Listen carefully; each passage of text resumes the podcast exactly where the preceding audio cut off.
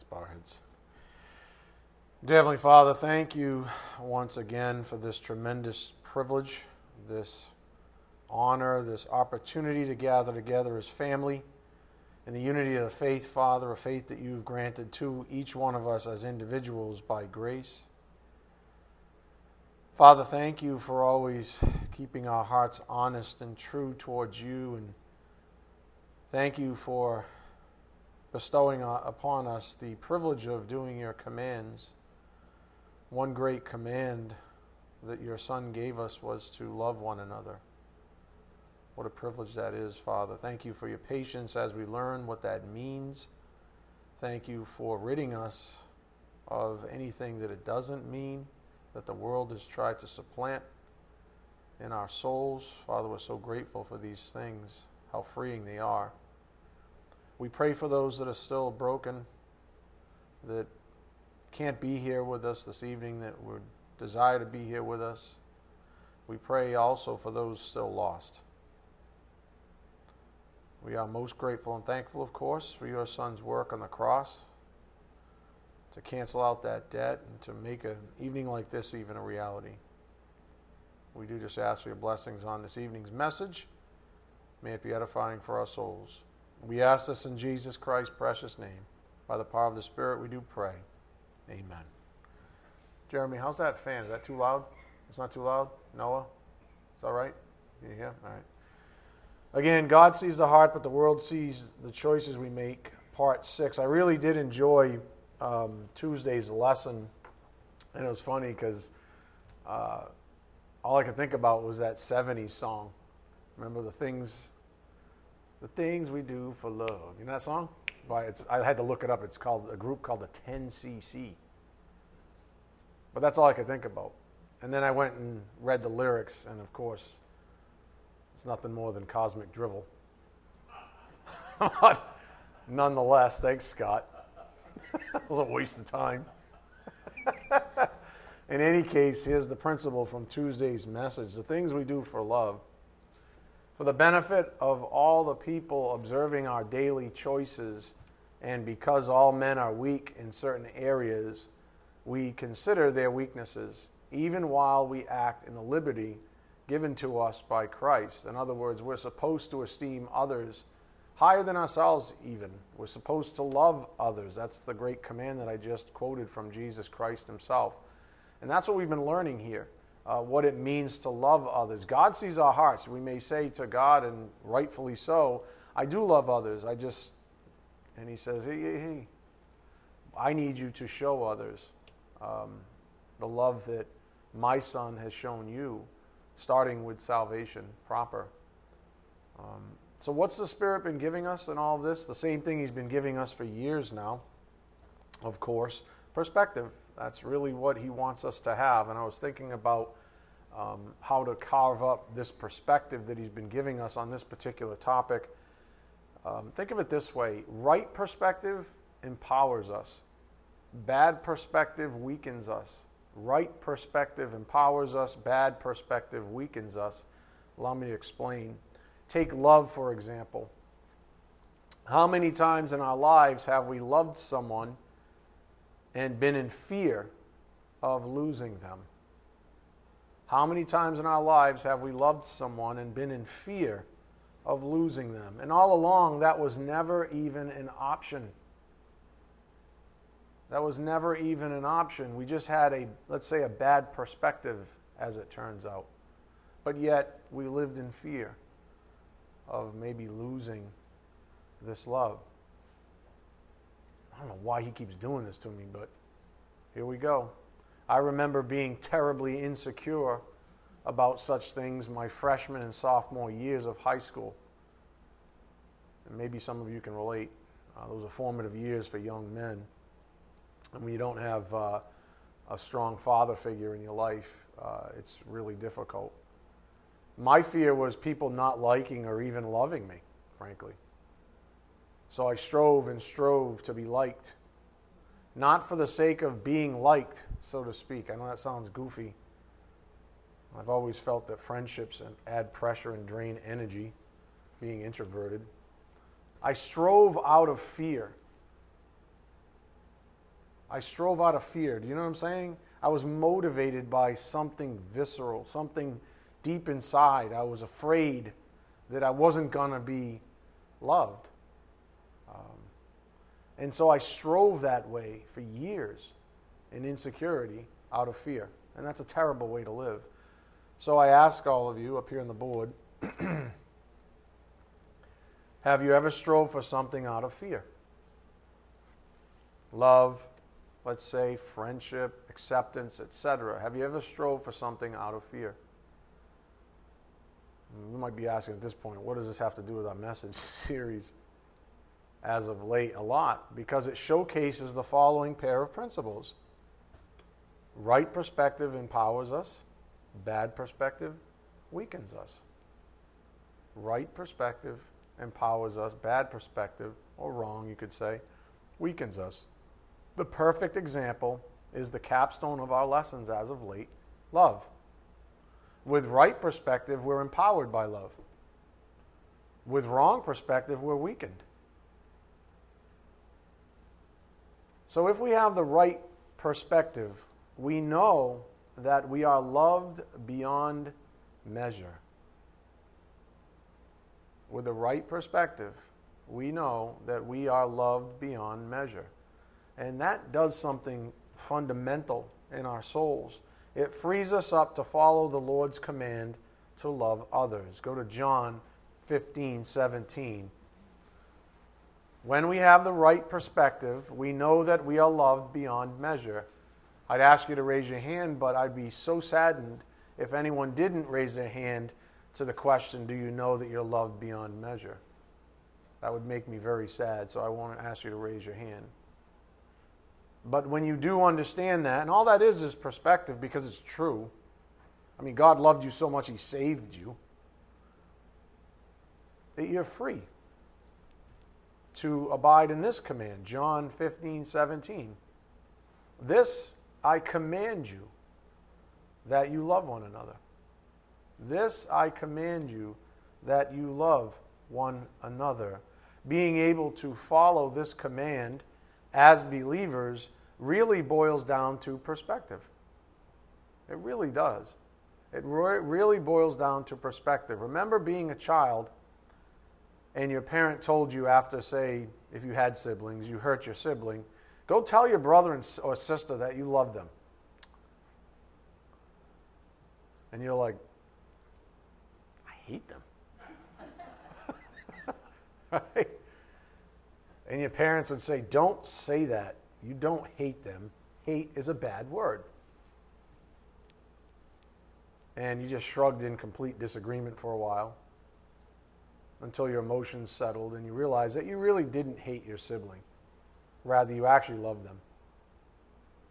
Remember times like that? I do. I mean, I might have been the one that was always hated. What was the problem, though, in that little scenario? Bad perspective. Bad perspective. Emotions often the culprit, of course. And then we grow up. And then we grow up, and we really need some guidance on such things. Especially when someone else is functioning in the weakness of their flesh. Perspective becomes everything at that point, because then the hockey gloves are really close to coming off. You know how the flesh is. The flesh just gets really better at what it was when it was a kid. More manipulative, more conniving, more irritating, more arrogant. The whole nine yards. It actually gets better. It grows up as a jerk. And it haunts us even worse. And so we have to get better at gaining perspective, especially when someone else is functioning in the weakness of their flesh. So the omniscient God has given us good counsel. Go to Romans 12:17. Romans 12:17. And so God, of course, knows this. Our Creator knows the dynamics of life. And so He's given us the Word of God as good counsel so that we have good perspective. Romans 12, verse 17.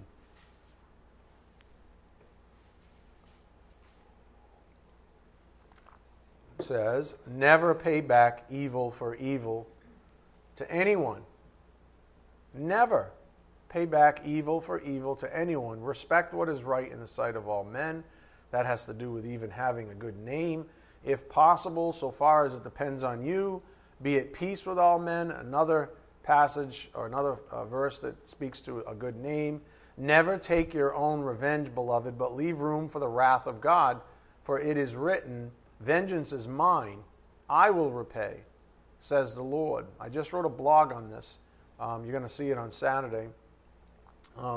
Again, vengeance is mine, I will repay, says the Lord. But if your enemy is hungry, feed him.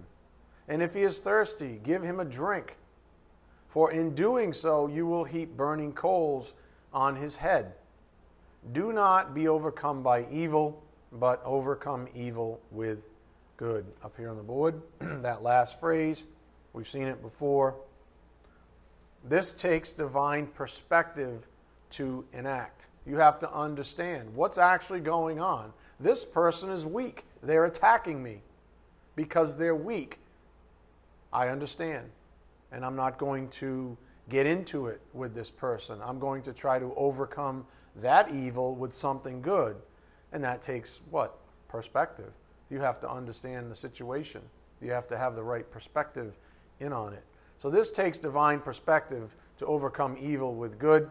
This is diametrically opposed to the deepest desires of the flesh. The flesh is a battle warrior when it comes to those things. This is diametrically opposed to the deepest desires of the flesh. Jesus said, quote, "But I say to you who hear, love your enemies, do good to those who hate you." Luke 6:27. Remember, such hearing is a gift from God for believers only. So we're supposed to, with good perspective, transcend evil in this world. Who else is going to do it? The flesh can't do it, and that's all the world is filled with.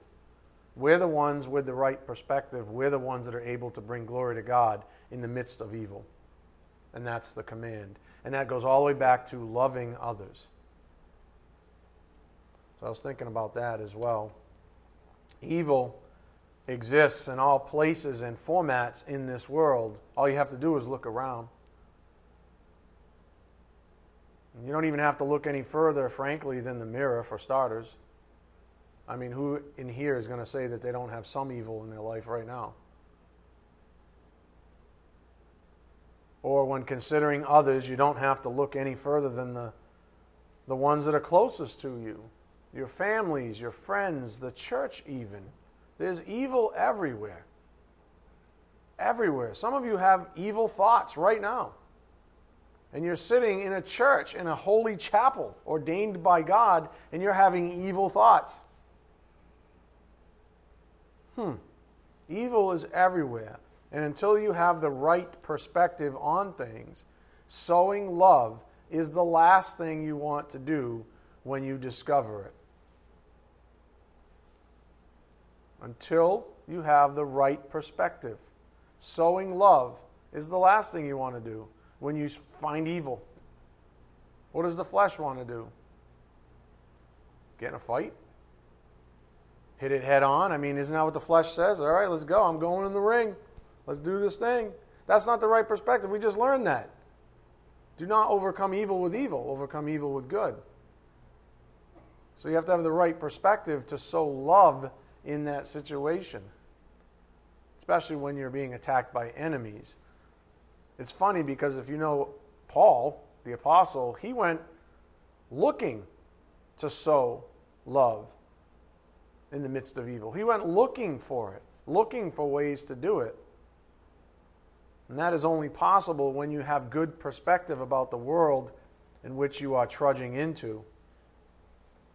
After all, the world is uninviting for the most part. So said Jesus, John 15:19 up here on the board. If you were of the world would love its own. But because you are not of the world, but I chose you out of the world, because of this, the world hates you. So the world is not inviting to you. Go away with your love, mister. Or little miss, Dimples. Go away with your attempts to love me. The world hates us. Let's look at that passage from Tuesday again, where Paul describes how he went looking for ways to overcome evil with good, a la Romans 12:21. Go to 1 Corinthians 9:19. 9:19. Again, Paul describes where he went looking for ways to overcome evil with good. Even Jesus was like that. Jesus went right into the thick of it.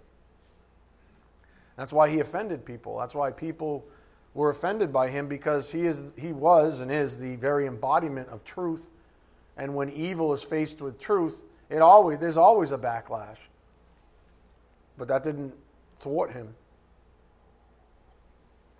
nor should it dissuade us.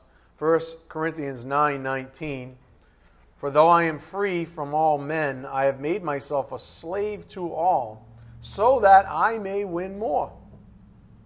Paul had that whatever it takes attitude. That takes perspective, because most people don't have whatever it takes attitude. Most people say, well, I'll meet you halfway, or I'll meet you three-quarters of the way, but I'm not going to go all the way there and really show God's grace. I'm going to hold back somehow, or I'm going to hold a grudge, or something that's going to make that an impossibility. But not for Paul. For though I am free from all men, I have made myself a slave to all, so that I may win more. To the Jews I became a Jew, so that I might win Jews. To those who are under the law, as under the law, though not being myself under the law, so that I might win those who are under the law.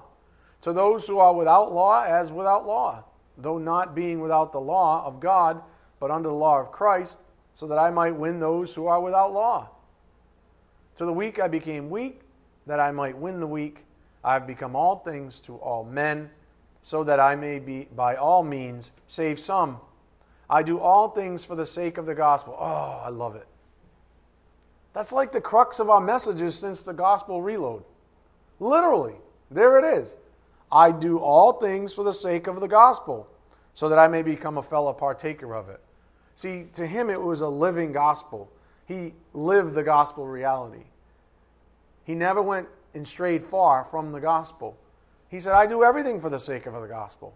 Isn't that what the Spirit's been saying from this pulpit? In every which way, do everything for the sake of the gospel. That's what your purpose is here. We're here to save people. That was Jesus' purpose. I mean, we are he is our prototype, right? He came to seek and to save that which was lost. Not even to judge. To seek and to save. That's what Paul says. Paul is one of his star pupils, so to speak. I do all things for the sake of the gospel, so that I may become a fellow partaker of it.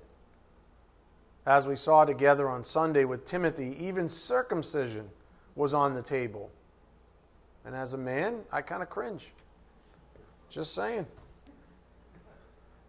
He was willing to be cut. This is from Tuesdays, because I'm not this crass.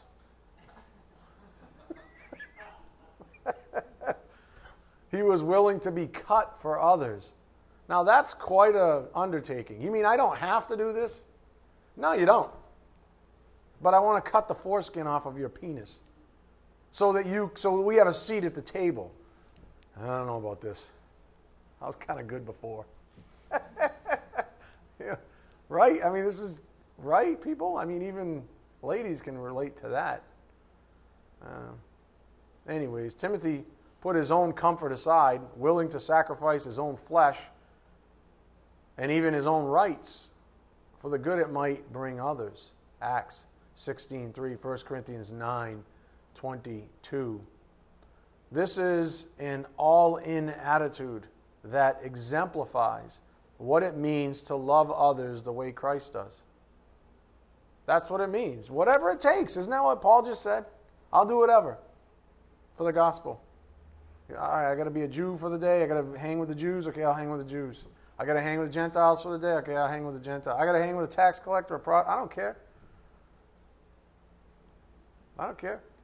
I'm going to sow the seed of the gospel in love, because that's what love is. I'm not even trying to judge you. I don't want to come into your house and say, hey, knock all this crap off and then we can talk about the gospel. I don't even want to do that. I just want to bring the gospel to you. So this is an all-in attitude that exemplifies what it means to love others the way Christ does. Go to Colossians 3:23. Colossians 3:23.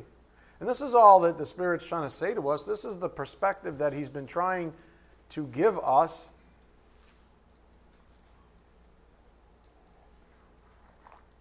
This is the purpose, right? What are we here for? Colossians 3:23. Whatever you do, whatever means pretty much everything, right? Whatever you do, do your work heartily as for the Lord rather than for men. Up here on the board. Whatever you do, this is ubiquitous calling. Loving amidst the perverse generation of people isn't always easy. In fact, it may be among the most difficult things we are called to do. Let's face it. You want me to love my enemies? The guy just spit on me. The guy just keyed my car.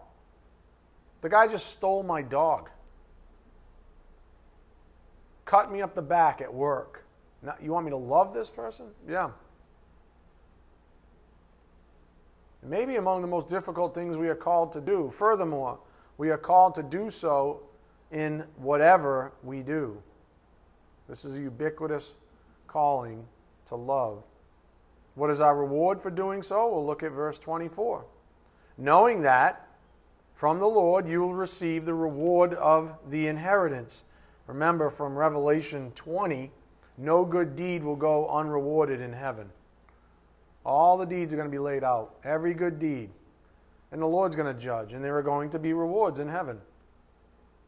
That's part of what is called you receiving the reward of the inheritance. It is the Lord Christ whom you serve. For he who does wrong will receive the consequences of the wrong which he has done, and that without partiality. Remember, God is not one to show partiality. So, doing good is something we can actually do in this lifetime. But right perspective is the key. And that's what the Spirit's trying to give us. What's the right perspective on this? Well, what's the command, the overarching command from our Lord? To love others. It always comes back to love. It's the great mandate, if you would. So you can do good in this lifetime, but right perspective is the key.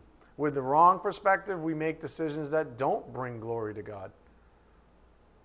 Because that's when, what? Our flesh gets in the way. And we don't bring glory to God. And Jesus had something to say about that as well. Go to Luke 17:1. Go to Luke 17, verse 1.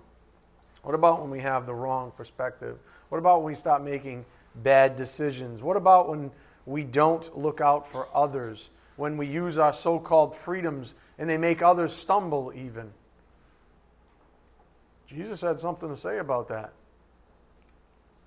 Luke 17:1, he said to his disciples, it's important that you understand the audience, it is inevitable that stumbling blocks come, but woe to him through whom they come.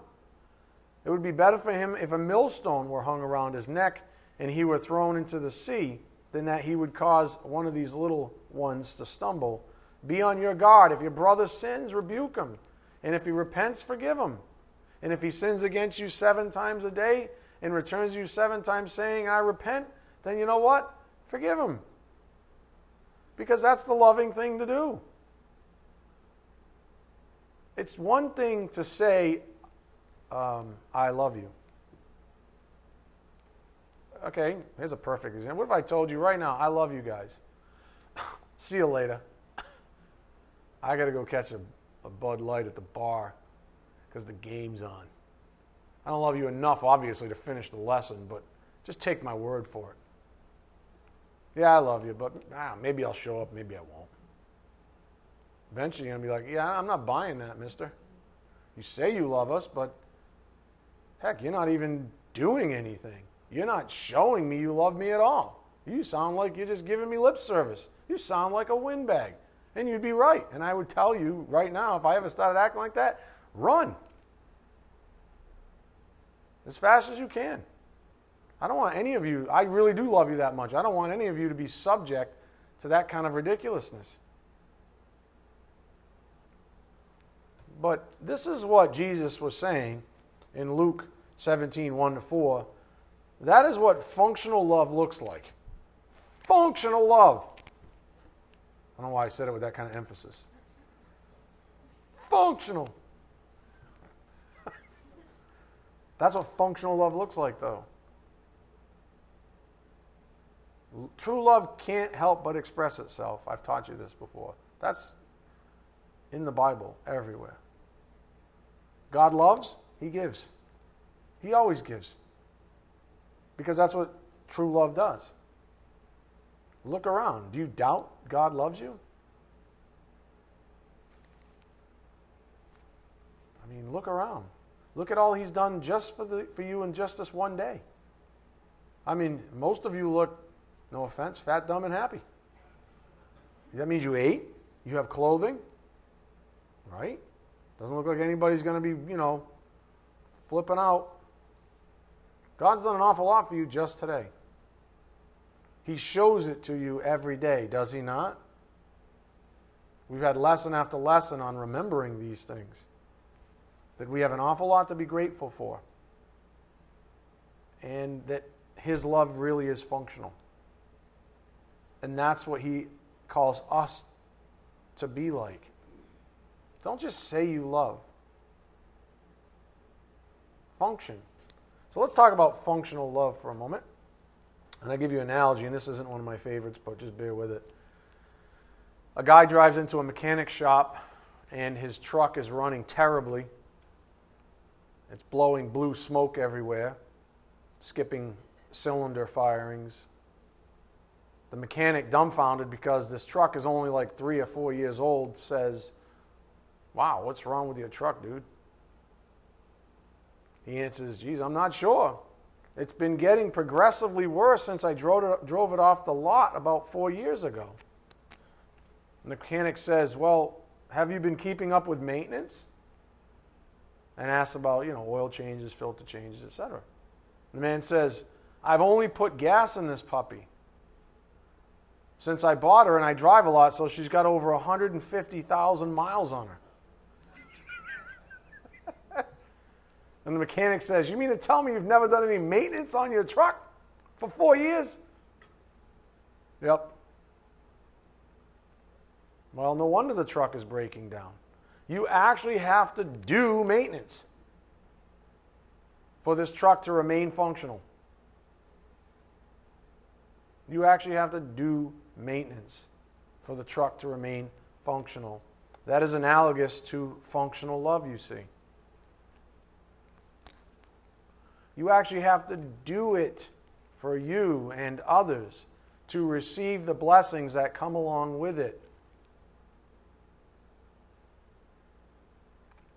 I always get a kick out of people who say stuff like, you know, "What do you mean? You don't know I love you?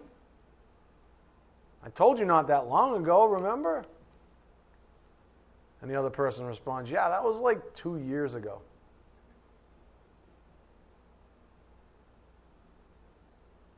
We aren't camels. We need to hear that not only God loves us, but that we are loved by those we love. I didn't design the game.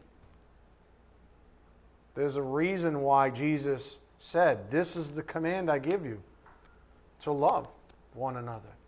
And by that functional love, people will know that you're my disciples. I don't want you to sit in ivory towers and say you love everyone. Look out your, you know, pull the shade back once in a while during the day and go, "I love you, and I love you, and I love you." No. I want you to love others. And if you love someone, tell them. Tell them, "You know, I love you. I just told you that like 3 times." It's important. That's how God designed us. We're not, and excuse me for this as well. This is an old technical term. The leaky bucket syndrome. Hopefully you understand. Love requires maintenance. We humans have leaky buckets when it comes to love. The bucket can be filled up pretty quickly, but over time, it leaks out and needs more love placed into it. That's how we are. We need to be maintained. That's why the commands are there. We need to have love in our lives. We need to have the sense of love in our lives. First and foremost, the Lord. That's why there's so much teaching on the Lord loves you, so much teaching on the gospel. It's why we abide in the gospel, because that's the greatest expression of love we'll ever have until we get to heaven. That God actually, while we were yet sinners, God saved us. Read Romans 5 when you go home. But this is how we're built. Love requires maintenance. And I know that analogy on the board, the leaky bucket one's a little crude, maybe even romantic, but I hope you get the drift. God created us in such a way that we require, for lack of a better term, maintenance in order to keep on having faith, especially when it comes to others. So we need to stop being so egocentric and remember that we are the other person for someone else. We need to stop being so egocentric and saying, that's right. Why don't you tell me you love me? Well, you know what? You are often the other person for someone else. We are the ones able to perform routine maintenance for the sake of others. I think this is why we see even young people nowadays, quote, driving around like jalopies, and they're not even that old yet, because family structures suck now, that parents tell their kids to go sit in a corner with a video game, the kid's thirsting for love, and they get a $50 bill to buy Grand Theft Auto 99.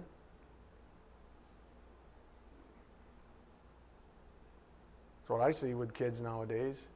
Kids don't even know they're loved.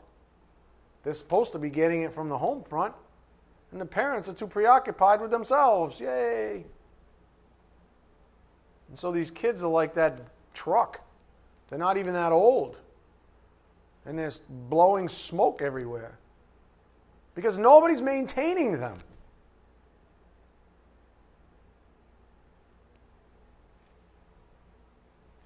People abuse each other terribly and are so self-absorbed nowadays that they forget to tell each other that they love them. People are so egocentric and so self-absorbed. We don't even tell each other we love each other anymore. It's unbelievable. It's like the most fundamentally nurturing thing we could ever give somebody. I love you. I know you haven't eaten in 3 days, but if it helps, I love you. I mean, what do they say in India when you're starving? What do you tell your little child who says, Mommy, I need food? I don't have any, but I love you. I mean, what sustains them in such desperation? What do you think wins wars? I'm going to wax poetic for a moment. What do you think wins wars? Love. What's the great driving motivator in any kind of anything? Love. Maybe your conscience is flaring right now. Maybe there are people in your life that need to know that you love them. That's good. Remember, it's a sin to violate one's conscience. I mean, if you just got convicted, make a point. Now, let's connect this with our recent studies. We've learned time and again as of late that a good name has great value, and in many ways the Spirit's woven that concept together with integrity to our good conscience. But that's what people do to establish a good name in the first place, up here on the board. On the topic of a good name, don't let go of all that good work on love. Take it with you. A good name begins with integrity to one's good conscience. Said conscience, as a function of faith, because God allots to each a measure of faith, is a very personal and unique thing. God holds us accountable to the good conscience that He's chosen to give to us as individuals. And since we all possess unique natures and we're all called to follow our good consciences, we must conclude that there's a certain dynamic in play here that is in life itself. And you know what? This is exactly how God designed it.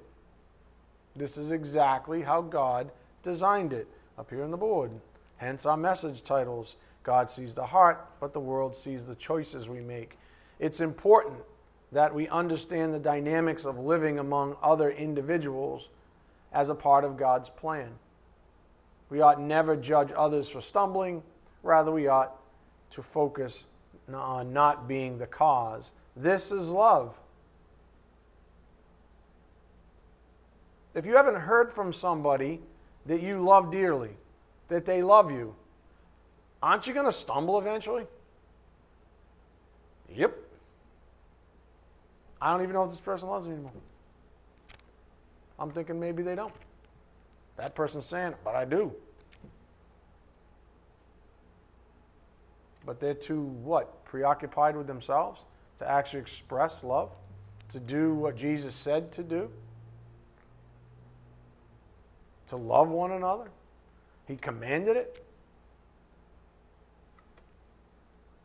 This is the practical side of love, the functional side of love. We ought to focus on not being the cause of stumbling.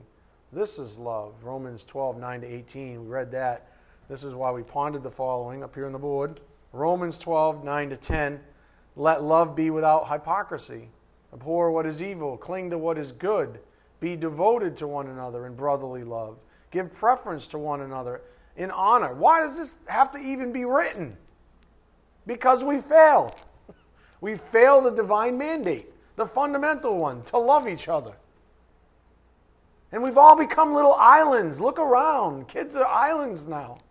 Older people, not so much. You know, they still try to go out and, you know, talk to the neighbors over the fence. But as the generations spin up, you know, it gets harder and harder to do that. Kids nowadays, they're just islands. They don't even have this intimacy. They're like, what's intimacy? If there's no intimacy, well, why would you ever tell anybody you love them? I mean, that'd be strange, right? I'll just text it to him. LUV U. No, not even that. Heart. Love you. Why don't you get off your tush and go tell him? Go give him a hug. What's wrong with people? That's not devotion. That's self-absorption. That's not functional love. That's a scapegoat. That's a counterfeit. I mean, do you really feel loved when someone sends you a heart? No, but if they send me the one with like the double rings on it, that one's like special. Because it goes woo, woo, woo. Be devoted. Philostorgos, from philos, or lover, friend, and storga, natural or family love. Properly, a lover of family. Devoted love shown by family members is that special affection shared between members of God's family. People born again, divinely adopted, and serving the same Heavenly Father. I took that from Helps, by the way. Again, this is nothing more than functional love. Devotion, being devoted to one another, in brotherly love even. This isn't romantic. This isn't like, oh, I have doe eyes. No, this is actual love. I would argue that this love is greater and longer lasting than romantic love. Hands down, I believe that with all my heart, that brotherly love certainly supersedes romantic love. I've even seen it firsthand. Not that it matters, but that's what it means to be devoted to one another. It's functional. Paul wrote about it often. For example, up here on the board, Romans 12:18, if possible, so far as it depends on you, be at peace with all men. What's he talking about? Functional love. But they're jerk. No kidding. What did Jesus say? Pray for your enemies. He steals something, give him something else. Slaps you on one cheek, turn the other cheek. But I want to fight. Don't overcome evil with evil, overcome evil with good. That's what functional love looks like. A lot of people out there, I've met a lot of Christians say, oh, I have love, I've loved Jesus. Jesus loves me, I love Jesus. That's great, but you sit in your ivory tower and you don't tell a darn person in your life that you actually love them, that Jesus loves them. You don't reassure them of love. But you're right there, you come flying down the staircase when they screw up. Well, you're right there to judge. The burden of loving others is on the ones given the ability to do so in the first place. Can't ask a bank teller to change out an engine block on a Chevy 1500. But you can ask a properly trained auto mechanic to do it. You have been given right perspective. You know the truth. And you have been set free to express his love to others. That's your situation. How do I know that? Because everybody in here has been in front of this pulpit for years, and I know I've taught every one of those concepts. You have been given the right perspective. You know the truth. You have been set free to express his love to others. I know for a fact I've taught on every one of those things multiple times. So everyone here knows. You're the trained mechanic. You're able to do love. You have been set free to express his love to others. That's what freedom's meant for, after all, right? Go to Galatians 5:13. Galatians 5:13.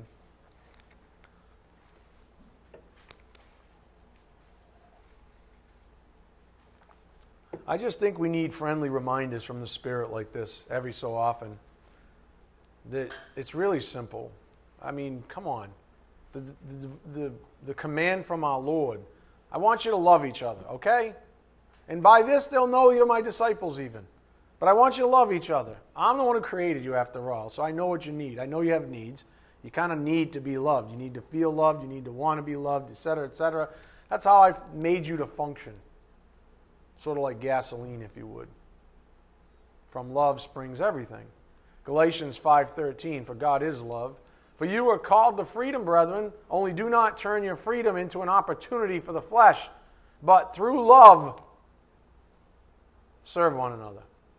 Through love serve one another. Isn't that functional? How do you serve someone from an ivory tower? How do you serve someone if you never, ever lift a finger? That was Jesus' problem with the lawyers and the scribes and the Pharisees. You put all these things on people, but you don't even do them yourselves. You're hypocrites. Are you a hypocrite? Do you say you love the brethren, but you never lift a finger? You don't serve one another? That's between you and the Lord. I'm not here to judge, but what I know is you've been set free for a reason. You ready? You are free to love. See, before you weren't. You were in bondage to the flesh, to the sovereignty of sin. And there ain't no love over there because God's got the market cornered on love, you see? You've been set free from that bondage. Now you're out and about, set free to do what? To love. Not to be self-absorbed, not to love self, to love others. That's what you've been set free to do. And when you do that, the same way that that person attracted you to Christ, you attract somebody else to Christ. That's how this thing goes round and round. You are free to love. God wants us not just to love in a way that he knows it, because God does see the heart, but to love others so that they know it. You see, the world sees the choices we make.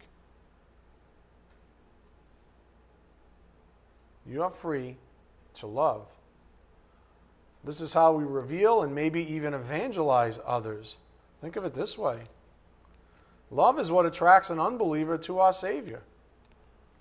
I mean, they got to get over the repentance issue, of course.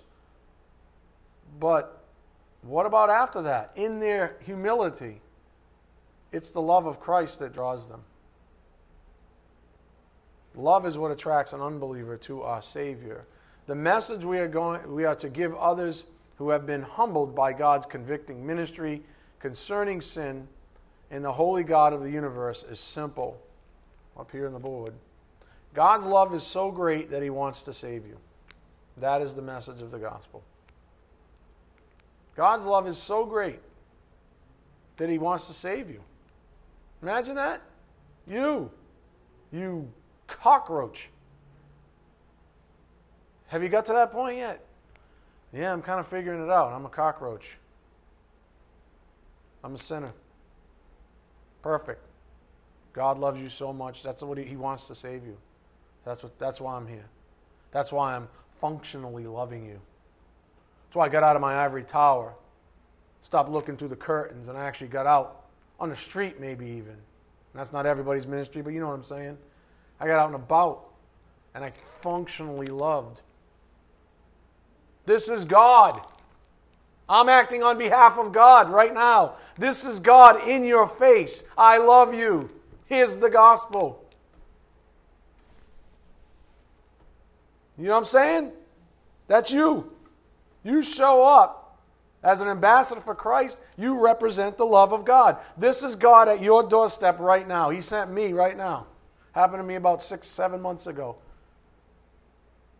Guy prayed for the first time in years and years and years. Somehow I get this notion to go see him.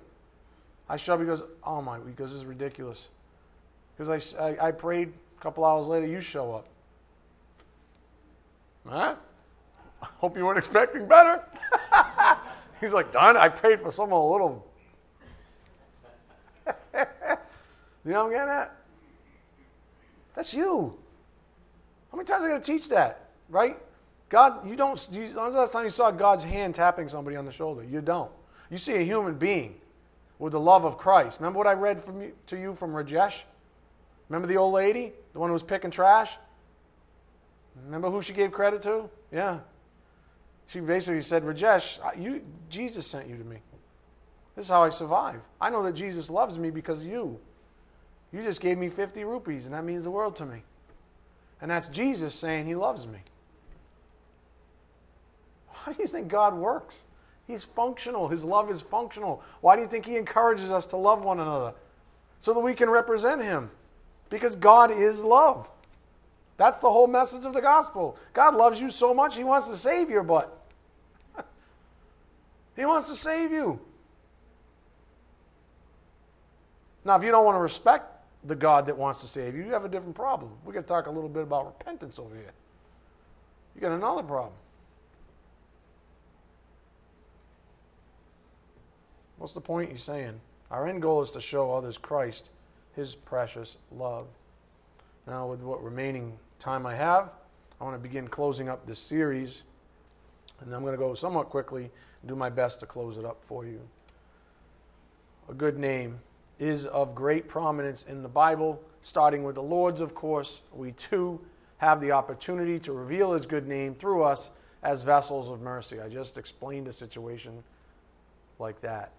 Love cannot be faked. I realize that statement could take us off on 1,000 tangents, but it's really not all that complicated. Love is honest, it's open, it's kind. It's never deceitful. It's open, it's honest, it's kind. It isn't faked. We saw something like that a week ago, that openness is the beginning of a trusting relationship. You never get to pure love without trust. How do you get somebody to trust you? They have to have a relationship with you. That means, functional love. They have to understand that you do love them. Maybe it's with a Christ-like love at first. As we've been learning, phonies and avatars aren't trustworthy. Go to John 1:47. John 1:47. I'm starting to wrap up, so you're going to see a lot of details from before. John 1:47. Jesus saw Nathanael coming to him and said of him, Behold, an Israelite indeed, in whom there is no deceit. That's from that Greek word doulos, trick, bait, figuratively, wile. There's no deceit. Jesus, who is love, specifically remarked on the fact that Nathanael was an open book, that he was who he said he was, that he had a good name, so to speak. So we had this principle from our studies as of late. Jesus on avatars. Jesus despised phoniness, preferring to spend his time with humble, transparent, flawed individuals. Why? Because that is soil that receives the gospel truth. An avatar isn't real enough to receive the gospel. A phony can't receive because it's phony. It's not actually real, and God saves real people. So you can't evangelize a fake person because that person doesn't exist. Another key principle from this series that blends right in with this evening's message, up here on the board, being honest with ourselves. Time and again, Jesus told parables about humility and transparency with those who desire to love us, especially starting with God, of course. Being honest with ourselves. Are we an avatar? Stated differently, trust and intimacy. Think about how much intimacy suffers when we aren't honest with each other about ourselves. Is that real love? If I'm lying my pants off to you every chance I get, is that me showing that I love you? No, it's actually the opposite. It says, I don't trust you as far as I can throw you, so I'm going to lie to you. That's the opposite of love.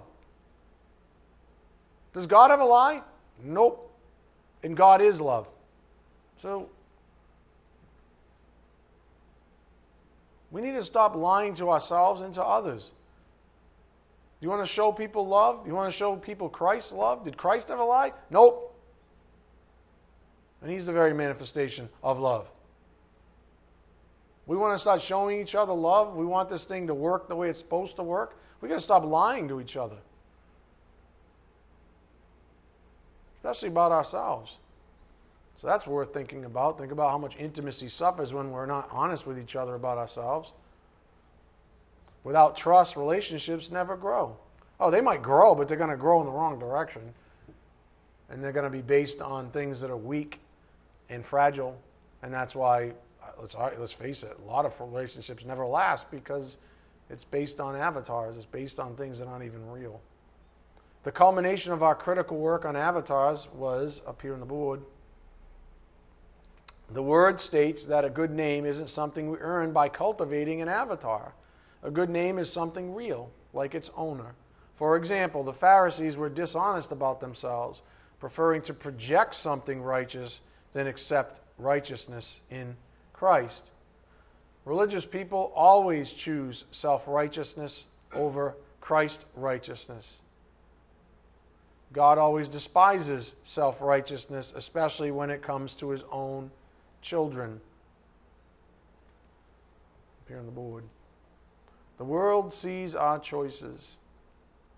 I think I'm going to just sort of tease you with this and then leave it here. The world sees our choices. Self-righteousness discredits the Lord's good name. To God be the glory. Amen. Again, the world sees our choices. Self-righteousness discredits the Lord's good name. In other words, if that's what you're showing the world, if you say, but God knows I love the world, but yet I'm a self-righteous jackass. I even learn the Bible so that I can be more righteous than my neighbor. This isn't even about being righteous in Christ. This is about me elevating my flesh above others. I learn the Bible so that I can build my vocabulary, so that I can speak down at people, if ever so slightly. I don't need a whole lot of advantage, just a little. I just need to know that I'm that much better than you. So I'm going to learn a little extra Bible, maybe a little Greek, a little Hebrew. Be all fancy smancy. And then I'm going to press people down like the Pharisees did. Where the heck is love in all of that? That sounds like the exact opposite. That's very true. Self-righteousness is the exact opposite of loving somebody, of love itself. Love comes from Christ's righteousness. Let me put it that way. This is his good name. To God be the glory. Let's read that passage quickly and then I'll close. Go to 2 Peter 3:14. We're going to get to 3:18, but we'll start at 3:14 for the sake of momentum. 2 Peter 3:14.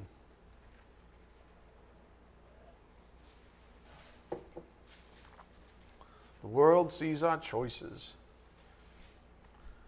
2 Peter 3:14, therefore, beloved, since you look for these things, be diligent to be found by him in peace, spotless and blameless, and regard the patience of our Lord as salvation, just as also our beloved brother Paul, according to the wisdom given him, wrote to you, as also in all his letters, speaking in them of these things, in which are some things hard to understand, which the untaught and unstable distort, as they do also the rest of the Scriptures, to their own destruction. You, therefore, beloved, knowing this beforehand, be on your guard, so that you are not carried away by the error of unprincipled men and fall from your own steadfastness, but grow in the grace and knowledge of our Lord and Savior Jesus Christ. To him be the glory, both now and to the day of eternity. Amen. To him be the glory, both now and to the day of eternity. Amen. Again, the point on the board, the world sees our choices. Self-righteousness discredits the Lord's good name. To God be the glory. Amen. And I'll just close with this. As believers, self-righteousness is a choice, and it's terribly ugly. But here's the thing with self-righteousness. Even unbelievers can see it. Even unbelievers can see it. Remember our message title, God sees the heart, but the world sees our choices. We choose self-righteousness, even as believers. And the crazy thing about it is that unbelievers can see it. And I'll close with this last principle, a believer's error. Self-righteousness is, quote, speaking the language of the world. The world economy of creature credit is wholly dependent on self-righteousness. When a known believer decides to compete at that level, the message we are sending is that we are phonies.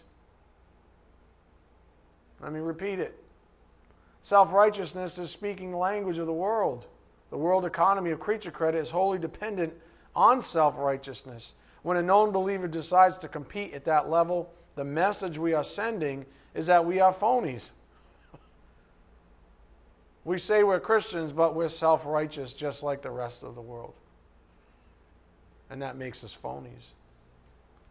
The point is, we are supposed to be espousing the virtues of Jesus, not ourselves. And that is orthogonal, if you would, divorced from love. Amen? Let's bow our heads. Dear Heavenly Father, thank you so much for the privilege of studying your word here this evening.